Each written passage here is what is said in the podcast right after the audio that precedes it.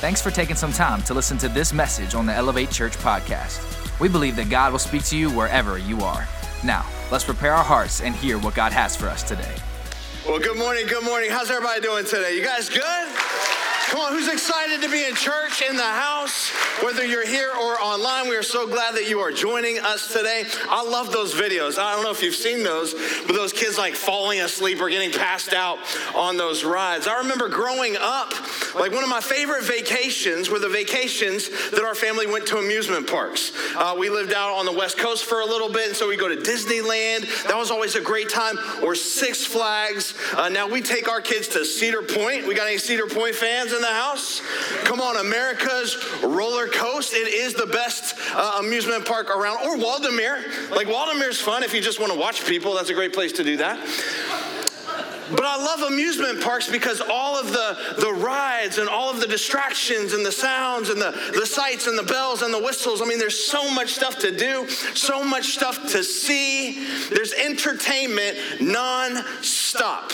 And it's a lot like the internet and the age of technology that you and I are living in today. In fact, we're in this series called Family Vacation, and today we're going to talk about how we navigate with our families technology and how we leverage this, this world of technology that we are in for, for good instead of uh, for a negative impact in our life. Now, if you have a cell phone, go ahead and take it out. Everybody play along. If you're at home, go ahead and take it out. Maybe you're watching the service this morning online on your phone. But did you know, hold this phone up, you have more power in this phone, in this device right here, than NASA had when they first put a man on the moon. Did you know that? Like that's a true story. In fact, you have so much power in this, this phone, it's unbelievable. Uh, the very first hard drive, take a look at this picture. This was the very first hard drive right there. That stored a whopping five megabytes. In this right here, in your phone, even if you have the base model phone, you have at least a thousand times that. And if you have a, you know, if you've expanded your memory, you have 10,000 times that right there. You have so much power in this device right here, right now. Which is why in 2007, by the way, Time Magazine named this the invention of the year because of how much it changed life as we know it. The, the smartphone is by far the most behavior changing invention in the history of mankind. Nothing else comes close to it, by the way. Not, not the wheel, not fire, um, not the steam engine or the automobile. Why is that, Colby? Because with a car, right, you can do a few different things perhaps. With this, you can literally do thousands upon thousands of things. It is a, it's a computer, right? And so you can calculate things. You, it's a GPS system. Uh, you can have access to any amount of apps. You can have all these, you know, studies on your body, your, your sleep habits. Uh, you can order food with this. Come on, somebody. You can DoorDash. You know, you can order groceries online. There are literally thousands and thousands of things that you can do with this device. And when they decided to put a computer in a phone, it changed everything because now you have access to anything and everything whenever you want it. Millions of people around the world have computers, billions of people have smartphones. And this literally is their computer. Now, when it came out, Really, it's only been about a decade. Like that, a little over a decade ago, the smartphone came out. And so, so much has changed in such a little amount of time when you, when you think about it. Daily life, daily habits, our routine, so much has changed with this little device. We don't even use it the same way that we used to use a phone, right? We used to like listen to the phone. You remember that? When you used to listen to it, people would call and you would actually talk to people. Nowadays, people just look at their phones. There's no listening it's just looking at it. In fact, we look at it constantly. We look at it non-stop. Take a look at this picture right here. I don't know if you've seen this before. People standing in line, just their heads down, just like this especially at amusement parks or Cedar Point, people are just in line like this. I think I recognize people more by the top of their head than I do their face these days because of this right here. Like we look at it constantly, or we look at it uh, when, when we're on an adventure. This guy right here is supposed to be out whale watching, and he completely misses the humpback whale because he's on his phone.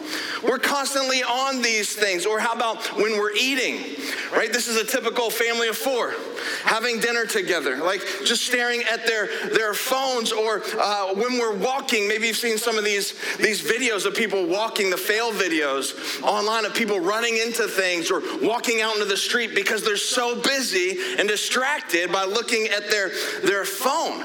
We look at this screen while we're watching other screens because we don't want to be bored, right? During commercial times. And so, like when there's a commercial going on, then we make sure we're on, on this phone. We, we look at this phone when we're in the bathroom.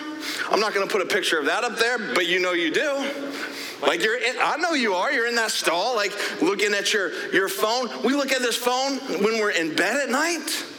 Like that couple should be doing something else. Come on, somebody.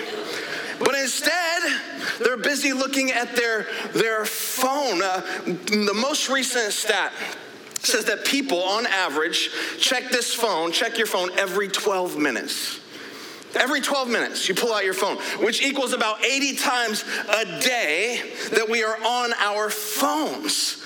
And so this life-changing behavior really has, has changed in a short amount of time. Again, a little more than a decade ago. Therefore, we have to talk about the implications of this device in our life and in our family. We have to talk about how much power we actually have here. Both the upsides of it and the downsides of it. I guess uh, if you're super shy, the good news is uh, for you, if you're a person that's like, you know, I don't want anybody looking at me, you know, is everybody looking at me, just kind of always thinking like that. If you're super shy, the good news is, ain't nobody looking at you because they're looking at their phones. Are you with me? You remember that song that said, like, dance like nobody's watching? Well, you can't because nobody is watching. There, everybody is on their phone all the time. Check out this meme right here. I think I love it mainly because of the tracksuits. But here's two guys saying, My kids asked me what it was like growing up in the 80s, so I took away their phones and their iPads and I turned off the internet. That's exactly what the 80s were like. So much has changed in a little amount of time. And if we're going to spend, you know, around, you know, 80 times looking at this a day, wouldn't you agree that we need to deal with it as a spiritual issue as well? We need to learn uh, and talk about what it means to follow Jesus in this age of technology and how we leverage this for positive impact in our life and not simply all the negative impacts in our life as well. And so today we're going to talk about both the upsides and the downsides of technology, specifically of the cell phone in our families. And I don't have time to cover all the downsides, but you should just know we are constantly carrying around so much power with us. And here's the reality, by the way this is just a new source for old temptations. You know that, right? Like, this is just a new means of transportation for old temptations. There's not any new temptations. We talked a little bit about it last week that the enemy doesn't have any new tricks. That's the one good thing you can say about the devil. It's just, it's always trying to tempt us with passion and possessions and position. So, this is just simply a new source for old temptations, but we have it with us all the time. Now, I'm not just going to focus on the negative. A lot of this is going to be about the negative, but this is also also an amazing tool. Like you can access a world of knowledge, you have it right at your fingertips 24 7, right? And so we need to talk about the good sides as well. Because how many of you know, thanks to Spider Man, here's what he said with great power comes great responsibility.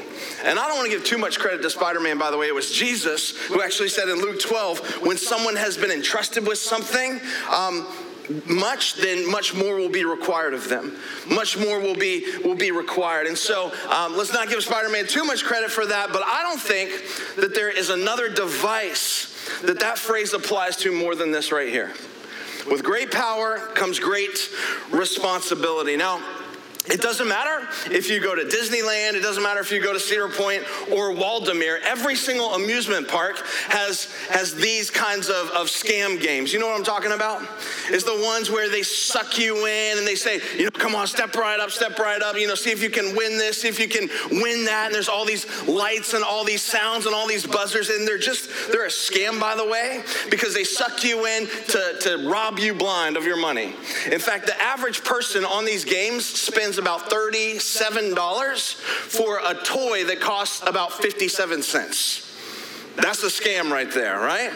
And so I want to talk about uh, and look at, at the, the spiritual scams and emotional traps of digital devices in our lives. And I'm talking about smartphones, I'm talking about iPods, iPads, um, tablets. That's what my you know three year old son Gray says. He calls it a tablet. Uh, I want to talk about anything that would connect you online to the internet. I'm going to give you six scams. Six spiritual or uh, scams or emotional traps. Number one, write this down, and I got a lot to cover, so I'm gonna go fast. Is it's a time waster. Write that down. Like, how many of you know this can be a ridiculous time waster? Can we all at least agree with that?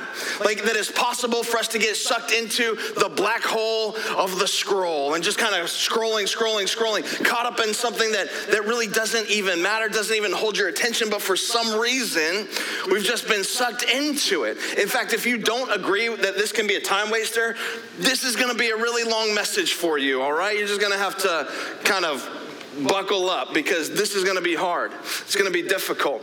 Uh, check it out. The average human being lives 27,375 days which means that if you are over 27 years old, already 10,000 days are behind you of your life. Um, and that's, that's days, that's time that you, you can't get back. Time by far is our most valuable resource. It's our most valuable commodity. You can't get any more of it, you can't get any less of it. We all have an allotted amount of time. You can get more of a lot of things, by the way. You can get more money, you can get more stuff, you can accumulate things, but the thing you can't get more of is time, is time. And we all have a certain number of days in our life. And if you're the average person, it's about 27,375 days of our life. And so, really, life management equals time management. And the, the better that you are at managing your time, the better you will be at managing your life. And here's what the Bible says in Ephesians 5:15. Be careful how you do it. Be careful how you manage your life, how you live. Don't live like fools, but those who are wise, making the most of every opportunity, making the most of the time that they have because these days are evil. Paul's saying, don't be careless with your time, but be careful with it. Have a plan. Know what you're going to do. Know what steps it's going to take to get you where you are going, and then execute on that plan. But the latest stat in America is that we spend on average 3.4 hours a day of our time, of our valuable time, our most precious commodity on this device right here. 3.4 hours a day, which equals about 24 hours a week that we spend looking at this, this device. And that's not uh, talking about TV, watching TV. That's not playing video games on different consoles. It is on your cell phone alone. And so if you're the average person that lives to be the, you know, an average days, average life of 27,000 plus days, and you look at this 3.4 hours a day, then you will have spent, check this number out right here, about 11 years of your life on this. Tell me that's not crazy. 11 years of your life. Like, what could you be doing instead of this with 11 years of your, your life? You know what that means? We got to figure this thing out. Because I'm not interested in wasting 11 years of my life on this phone. I'm not interested in you wasting 11 years of your life on this device. And again, that stat doesn't include watching TV or anything like that. Here's what God's word says in 1 Corinthians 10 23. You say, I'm allowed to do anything, but not everything is good for you. You say I'm allowed to do anything, but not everything is beneficial. In other words, some things um, necess- aren't necessarily wrong, they're just unnecessary. It's not necessarily wrong for you to spend five hours watching cat videos on YouTube if you want to, right? It's not a sin. But it's just not necessary, is it? Like, it's not necessarily wrong. It's just not necessary. It doesn't benefit you at all. And so you need to ask yourself, what am I giving 11 years of my life to? Is this something worthwhile? Is this something that's going to, to benefit me? Or am I just scrolling through a bunch of, of clickbait over and over and over? In fact, I wonder how many of us when we're, you know, dead tired, we're exhausted at night, we're like that couple. We're just up in our bed, like just scrolling through a bunch of stuff that doesn't matter, just kind of thumbing through things. Like we know we should be, you know, sleeping. We know we should get the rest that we need. We're barely awake, but we're still with our thumbs just scrolling through things. In fact, if evolution were true, in about 100 years, because how much we scroll with our thumbs, we're all going to have giant thumbs, um, big butts, and little feet because we don't walk anywhere anymore either. So that's, that's another message. But that's that's the reality of it. And so how many of you have actually paid the price the next day, got up dead tired, went to work tired because you stayed up too late just scrolling, scrolling, scrolling. Yeah, it's a time waster.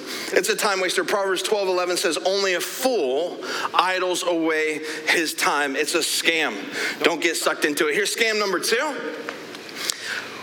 We can easily be, be deceived by a counterfeit value system. In other words, I can easily buy into what the world says is valuable, what the world says is important, because the internet, and particularly social media, they want to ampli- amplify things uh, that aren't important. How many of you know there are algorithms that, that target you specifically on what you think you should buy or what you think you should you need or what you want? Advertisers are constantly telling us how we should think, how we should feel, what we need. They're shouting at us through this device 24 7. The world is constantly pushing its values into our life. Now, previous generations of Christ followers didn't have to contend with that. Like, we just didn't have to. So, we now have a constant reminder of what the world's value system is. Again, they're pushing power, uh, passion, possession, and position. And how many of you know what gets your attention gets you? And, and it sucks you in. And if you're looking at something for, you know, 3.4 hours a day, like what do you think is gonna happen? You're gonna start copying the value system. You're going to start thinking like everyone else thinks. You're going to start thinking and acting like the world acts. You're going to start comparing yourself to everything else that you see, thinking, you know, am I enough? Do I have enough? Do I do I look, you know, uh, enough like I, I want to look? For real, let's be honest. How many of you genuinely feel better about yourself after spending hours on social media? Like you feel better about who you are. You feel better about what you have. Typically, I feel worse because I see everybody else and what they they have. And Romans 12, 2 says, Don't copy the behaviors and the customs of this world. In other words, the, the world's value systems, don't copy that, don't get sucked into that, but instead let God transform you into a new person by changing the way that you think by being more in tune with what God's values are, not what the world's are. 1 John 2:15 says this, don't love the world like, don't do that or anything in the world. If you do love the world, then the love of the Father is not in you. Now, real quick, this is uh, written by the same guy who wrote John 3:16, who says, "For God so loved the world." And I know right off the bat it might seem like a contradiction. What do you mean, Colby? Do we do we love the world or do we not love the world? Well, the answer to that question is in the definition of the word "world." In John 3:16, when he says, "For God so loved the world," he's talking about the people of the world. He's talking about people who were created in the image of God, who all have value, who all have worth. You should love every person that God created, that God so loved that he gave his life for. But in, in, in 1 John 2, he's talking about the world as in the value system of the world, the, the values that the world is pushing. We're not to love the value system, but we are to love the people of the world. But what happens is we often do the exact opposite. Like we, we love the, the values the world is pushing and we treat God's people like, like garbage. But keep reading, it says this from verse 16 For the world offers only a craving for physical pleasure.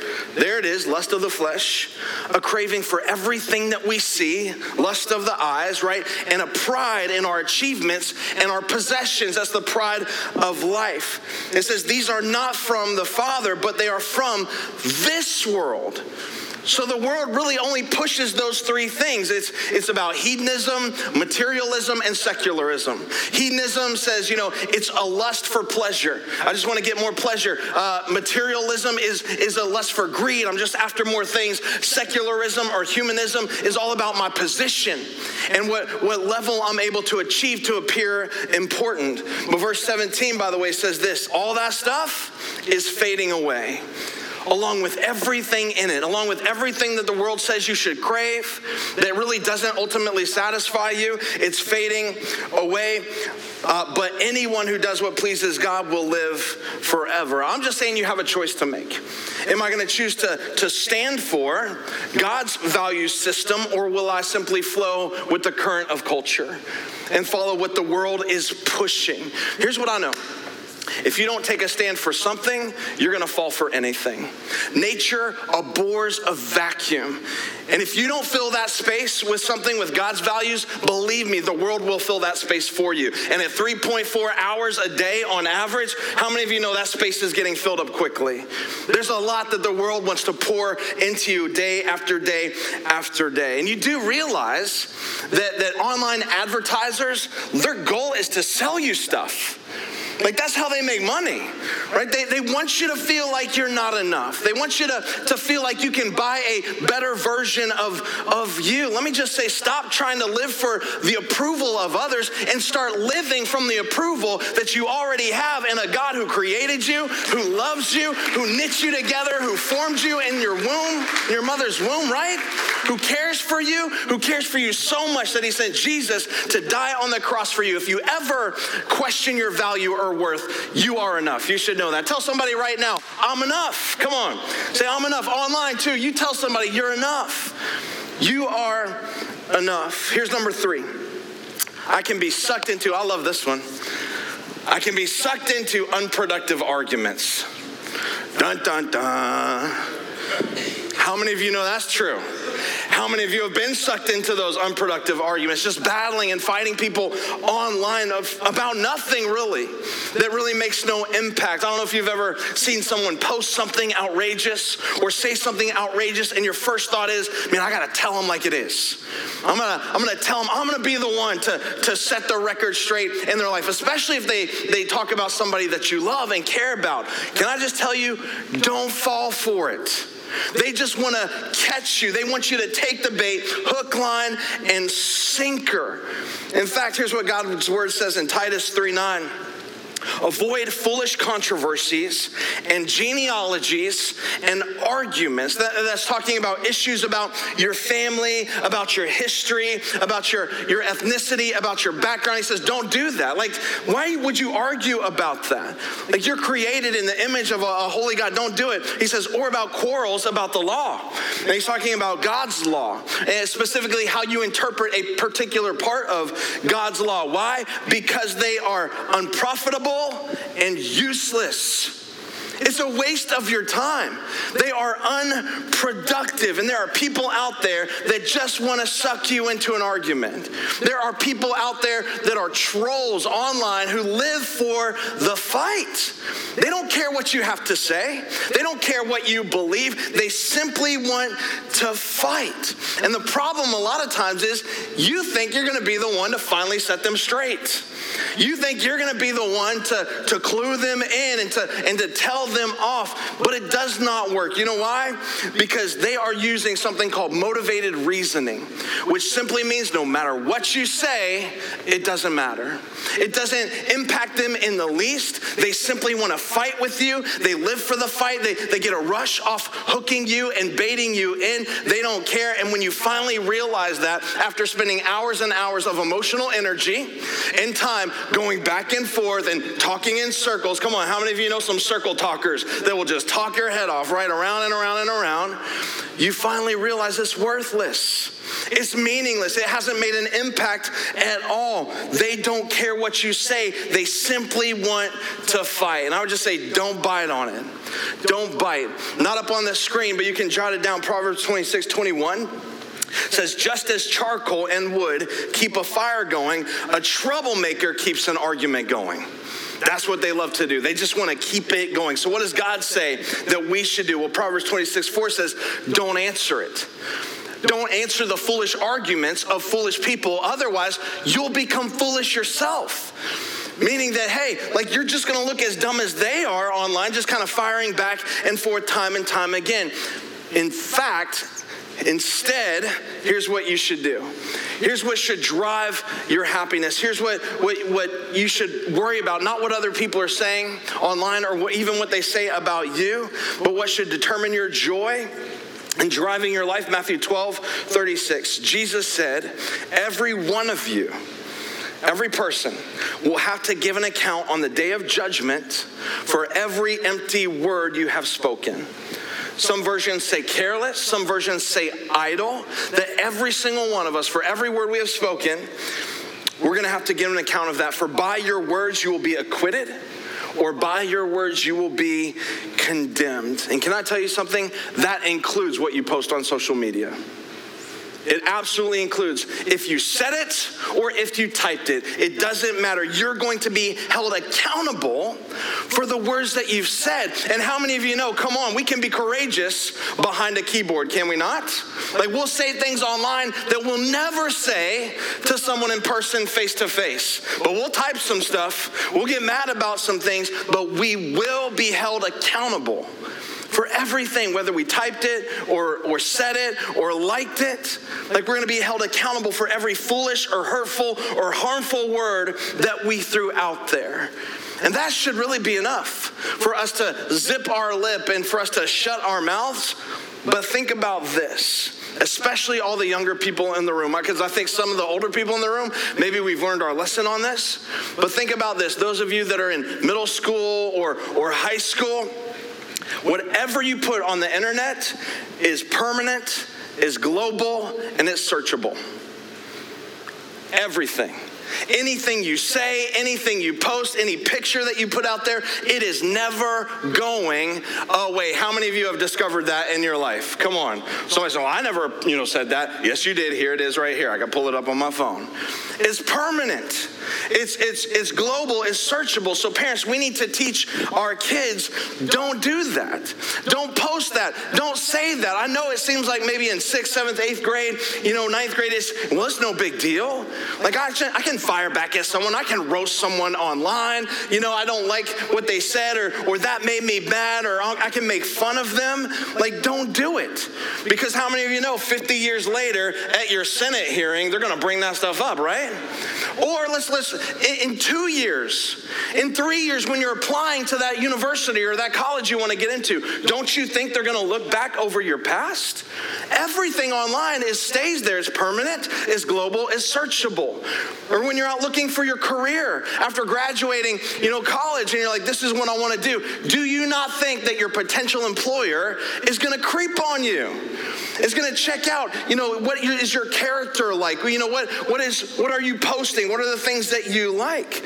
Like I've said no to potential hires in this church. I've said no to potential volunteer leaders in this church because their their resume self did not match up with their internet self.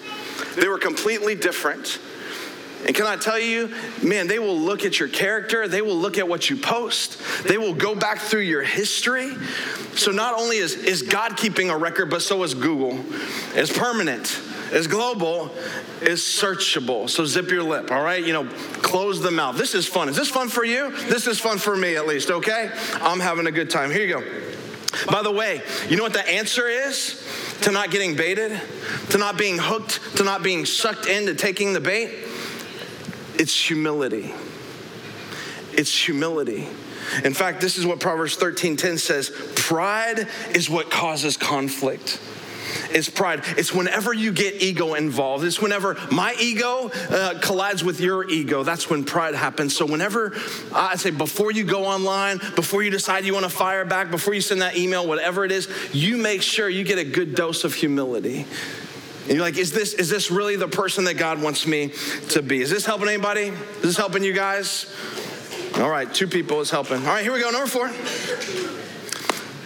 I'll be tempted to show off. Don't buy into it. We're tempted to show off. Human nature for every single one of us is that we want to put our best foot forward, is that we want to present ourselves to the world in the best light possible. Or, right, there's also the, the possibility that we're trying to portray someone else online instead of the, the people that we really are. We want everybody to think our lives are perfect. We want everybody to think, you know, we've got it all together. Even in our lame attempts to show people how little we care about what you think. You know, we'll post things like, oh, I just got up. You know, look at me. Don't even care what my hair looks like today. You know, I didn't even take a shower. Whatever. You don't have to like it, right? Then why did you post it? For real. Like you care, every single one of us cares what people think online. It's a place for us to, to show off. It's a place for us to post our, our highlight reels, to, to post, you know, our, our best foot. We never put a picture out there, you know, that's showing like three chins or or that we just got out of bed, right? We got drool coming down our face and you know, you know, you could we smell so bad you can smell it through the World Wide Web. Like we don't do that. Fun fact Instagram said that over half of the pictures posted are photoshopped. Over half of them, they're not reality. It's a filter.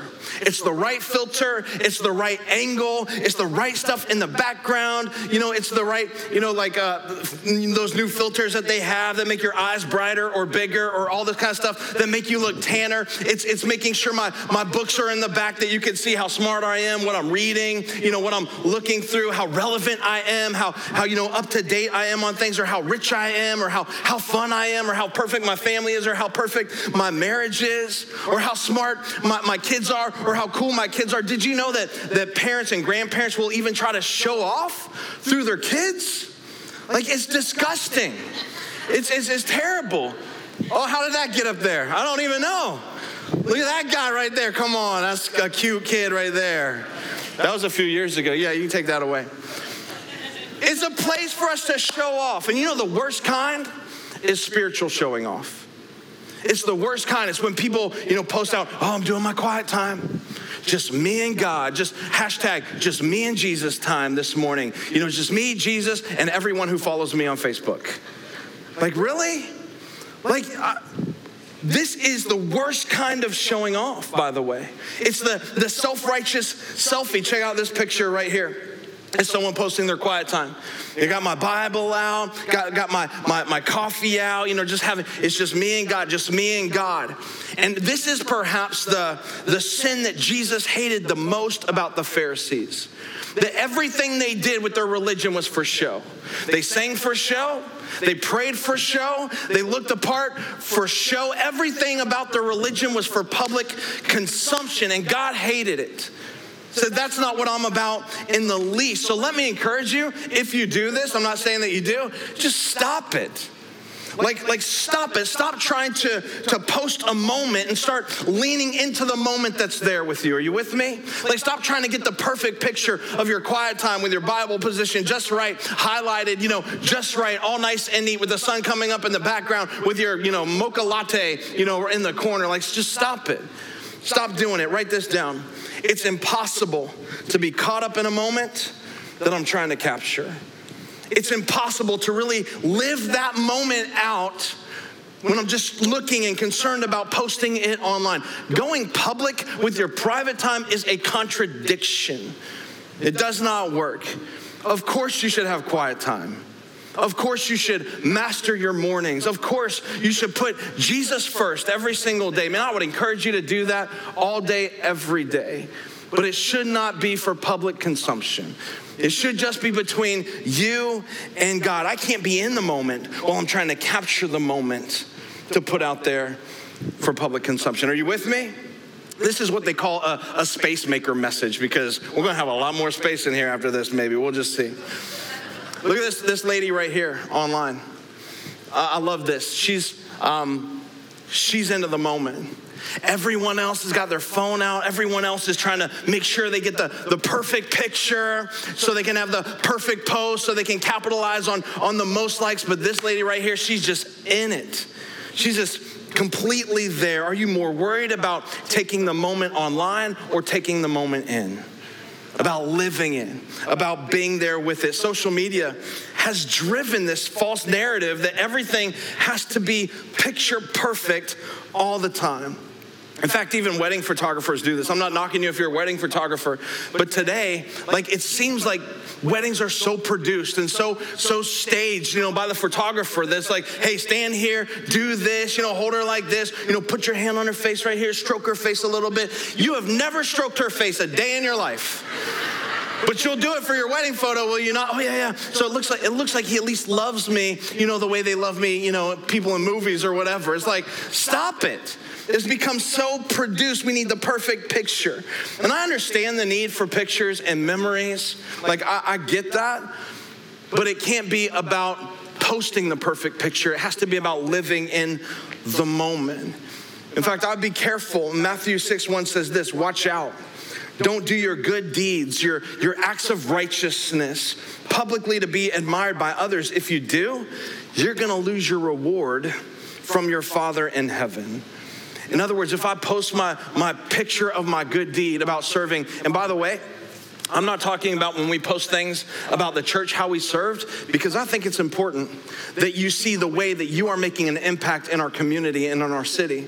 But I'm saying if it's for you personally, or saying, look at me, look at the good deed that I did, and you post that online and you got some likes because of that, can I tell you, that's your reward. Like that's it. You forfeited the reward that matters the most. He's saying your eternal reward. So don't post and think about the moment. Think about what matters the most. Not to mention, when you post pictures of your perfect selfie life, it doesn't draw people closer to you. It generally builds barriers and pushes them away. Because people will think, well, my life doesn't look a thing like that. You know, I, I, don't get to do that stuff. My life doesn't look anything like your life. Why, why doesn't it look like people are not people are not looking for cheap substitutes. They are starving for something of substance. They want to see the real you. In fact, if, if you wanna if you wanna build bridges instead of barriers, like do the opposite. Post post the struggles that you're going through. Why don't you post those? Because somebody might look online and say, hey, you know, if God can, can take Colby through this, or if God can lead you through this, then maybe he can help me in this as well. So do the, do the opposite. 1 Peter 5 6 says this So be content with who you are, who God created you to be. Like God didn't mess up on you. You should know that. Be content with who you are and don't put on airs. You know what that means? Don't pretend like you're someone you're not. Like, don't put on airs because God's strong hand is on you. And don't miss this He will promote you at the right time. See that word promote? So many people are using the internet, specifically social media, for self promotion. Look at me. Look what I'm doing. Look at this song that I wrote. Or look, you know, or, or buying like followers. You can actually purchase followers online. It says God's going to do that in the right time. Let God promote you. And He knows when you're ready for promotion, by the way. Because God can put you at the front of the line any moment far faster than 10 years of self promotion can put you at the front of the line. Are you with me? Like, God can do that. And besides, He says, let God handle the promotion. Who would you rather handle your promotion, you or God? I know too many people who have self promoted themselves to a place or a platform that their character will not sustain them there and they'll come crashing down with a great fall. You just you just wait and see. God can do a much better job at your promotion. Number 5, here we go. Got to go quick. You can easily get addicted to the approval of others. It's a scam. It's a trap. Do you know the average Instagram user um, has about 150 followers online? Which, by the way, if I say that and your first thought is, well, I got way more than that online, you need this message. This is for you. Check yourself. What is it that makes uh, social media so addicting? Here's what it is it's our need to go back and check and check and check and refresh and refresh 80 times a day, right? To see who's liked it, to see who's, who's liked what we posted out there. In fact, here's the science behind the addiction of social media every single one of us craves approval from people. Like we're starving for attention and relationships. Like we were designed and created for relationships, so we desperately want to be liked, to feel like we are a part. So when you post something, something on the internet and say you have the average of 150 followers, now the waiting begins. All right, who's gonna like what I posted? How many of my 150 followers, you know, am I gonna get to like this? And so you refresh and you refresh and you refresh until all of a sudden it's like, whoop, there it is. I got a like, I got a like. And you get excited, right? And when that happens, your brain starts producing dopamine. In fact, let me read it to you exactly what happens. In the reward pathway of the brain, dopamine is manufactured in nerve cell bodies located within the VTA, the ventral tegmental area, and is released into the nucleus accumbens and the prefrontal cortex. Colby, what does that mean? I have no flipping clue, all right? But what I do know, it just makes you feel good. It gets you excited. And so you refresh again and you refresh again and you wait. And then it's like, oh, I got another like. And then I got another like. And we go back and back time and time again. And so dopamine is now firing off in our brain over and over and over. And it's like crack. In fact, what happens is it's the same thing that happens when scientists give rats and mice crack cocaine. They continually go back for hit after hit after hit. And it's a biological, scientific fact when you get a like, it releases dopamine into your system, into your brain, and it can become very, very addicting. And the problem with this is we become more interested with, with strangers, with people that we don't even really know online and what they think of us than we do with the people who are in home, in our own home closest to us. We can become more caught up in, in getting the approval of others we don't even care about than we are uh, with the people who are closest to us. And if you spend 11 years of your life potentially doing that, being more concerned about that, do you think that's going to impact your relationships that you have? 100% it will. It's going to change a lot. In Galatians 1:10 it says, "Am I trying to win the approval of people or the approval of God? Am I trying to please people? No, if I were still trying to please people, I could not be a servant of Christ. So you have to choose. You have to decide am I going to be a God pleaser or a people pleaser? Am I more concerned with what God thinks and his approval of me than I am with what other people think. The message version of James 2 says this Dear friends, don't let public opinion influence how you live your glorious Christ originated faith. In other words, uh, don't let the court of public opinion dictate what you believe. Don't let the court of public opinion determine how you feel. Don't let the court of public opinion decide how you act. Live out your faith for an audience of one, not an audience of 150. Are you with me? Come on, there's only one approval that matters. And by the way, you already have it. You already have approval in Christ Jesus. Here's the last one. You guys got to write faster. Here's the last one distracted from what matters most. So if we're distracted, if this takes 3.4 hours on average of our day, 24 hours a week, isn't it easy to be distracted from what, what matters the most in our. Hang on one second. I got a call. Sorry. Hello? I, I wouldn't answer this if it wasn't important. Hello? Oh, yeah, what's up, my bro? Oh, yeah. You seen that new Ford Bronco? Dude, is awesome. Awesome. I'm going to get me one. No, I'm just kidding. I'm, I wouldn't do that to you guys, right? But a lot of people would.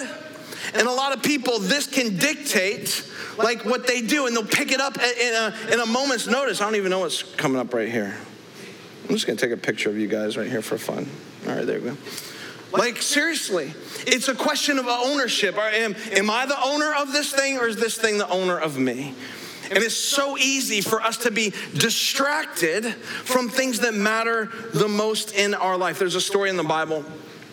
In fact, I'll have, I'll have Dave come out and help me close this thing down. But in the Bible, um, Jesus would often visit a friend's house in a place called Bethany. Uh, it was the home of Lazarus. If you remember the story of Lazarus, he, he wa- raised Lazarus from the dead, and he had a couple sisters, Mary and Martha. And he would often show up in Bethany. It's not that far from Jerusalem, and so whenever he'd travel there, he would typically go by their house. And he would, uh, one day he came, and, and they're excited that Jesus is there.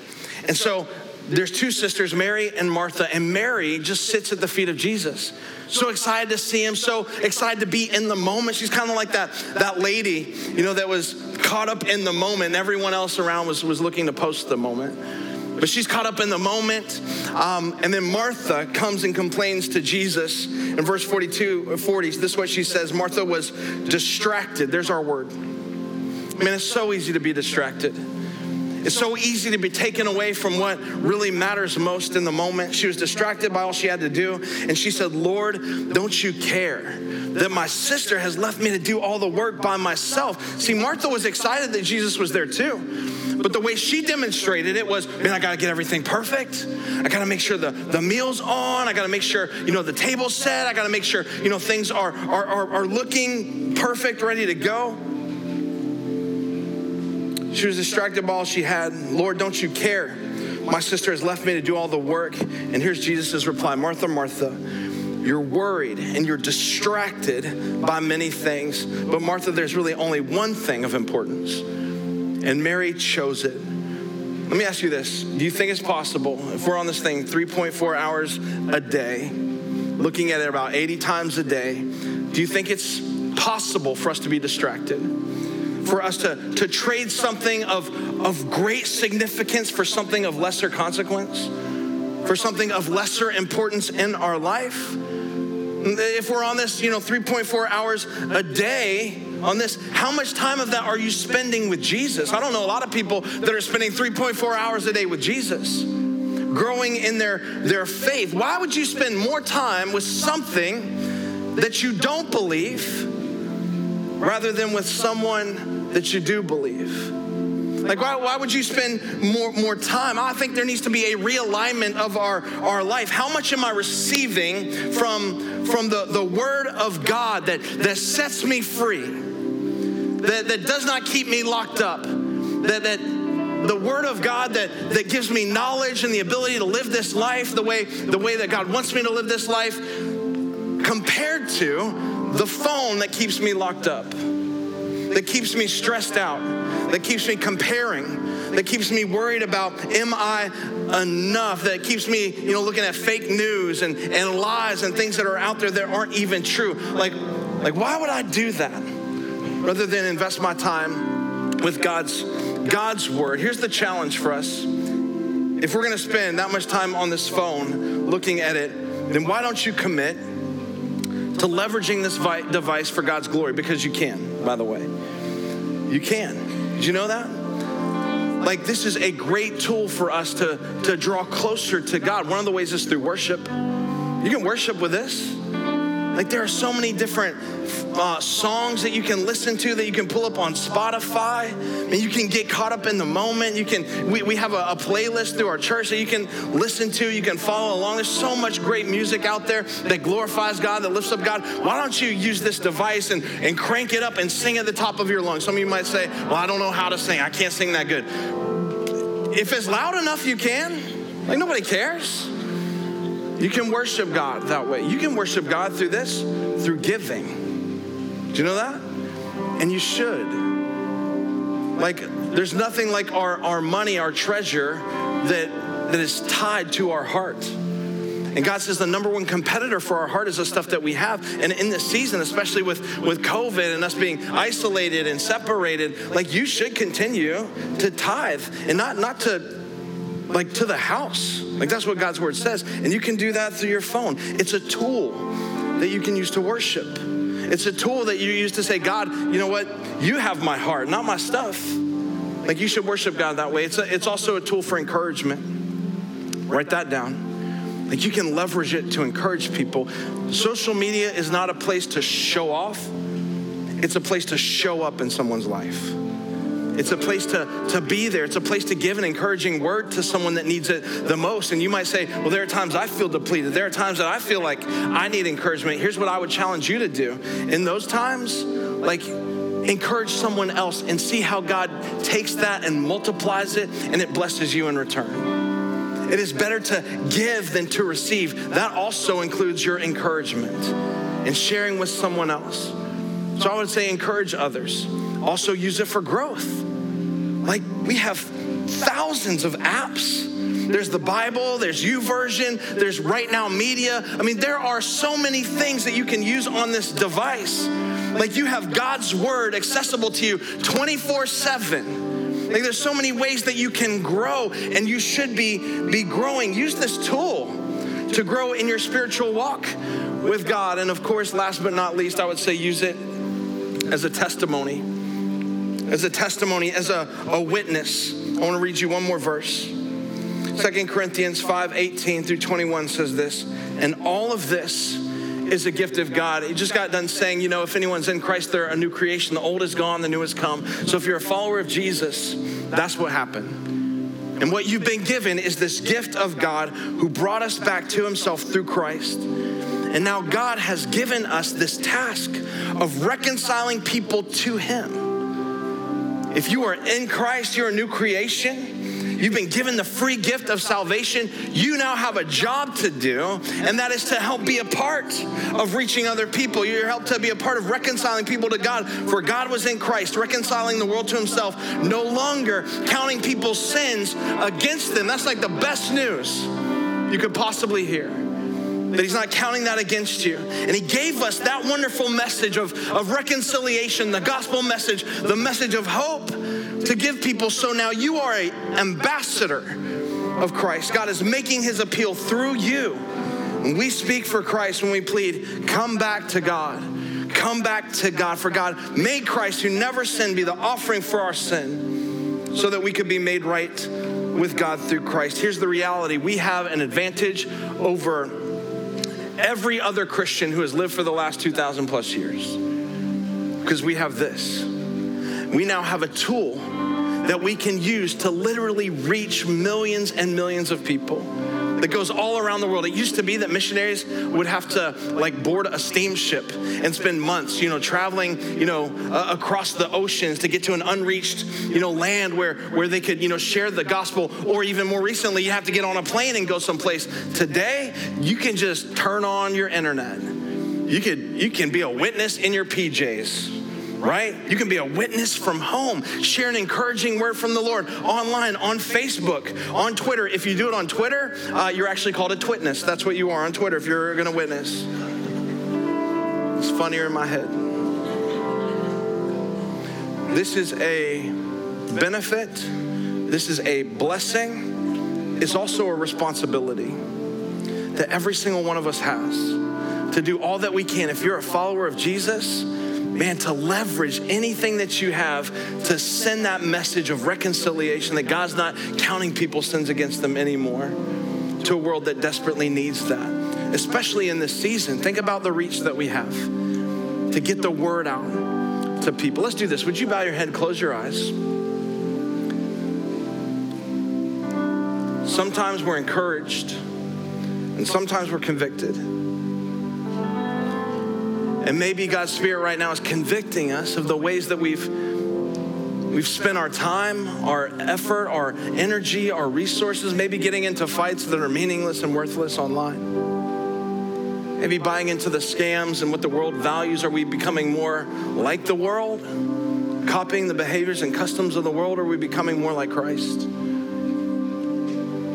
Is it wasting our time? What could we do with 11 years of our lives? How could we make an impact? What could we learn? How could we grow?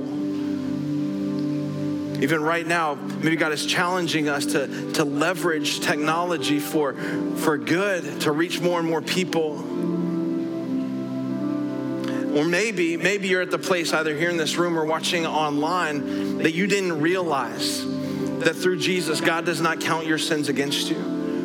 And the moment that you receive the sacrifice of Jesus into your life, which is a free gift, by the way, that you didn't earn it, you couldn't do anything for it, but Jesus freely gave it because he freely gave his life to you. When we receive that, we are set free. We are that new creation in Christ. The old is gone, the new has come. Maybe that's why you're here today. Maybe that's why you're watching and listening online because you've never made that decision to give Jesus your life. I want to invite you to do that right here, wherever you are. Just pray something like this. The Bible tells us as we confess Jesus as Lord, we believe in our heart that God raised him from the dead, that we would be saved. We'd have a new life in Christ. So, why don't you pray something like this wherever you are? Jesus, today I give you my whole life. Thank you for dying on the cross for my sins. Thank you that I have freedom in you. Thank you that you don't count my sins against me, all the mistakes that I've made. And so, Jesus, today, my eyes are opened to the reality that you have saved me and set me free, free through your sacrifice. And so I confess you as Lord. Just tell him that right now. Jesus, you are my Lord. You are my Savior. And from this moment on, I will follow you with my life. In Jesus' name, amen. Thanks for checking out this week's message on the Elevate Church podcast, and we hope you really enjoyed it. If you made a decision to follow Jesus, congratulations. Welcome to the family. We would love to know about it, so please let us know by going to elevatechurch.com/yes. There will be some practical resources that will help you as you start this journey. If you want to support the mission and vision of Elevate Church to help people far from God reach their full potential in Christ, go to elevatechurch.com/give. We'll see you soon. Have a great week.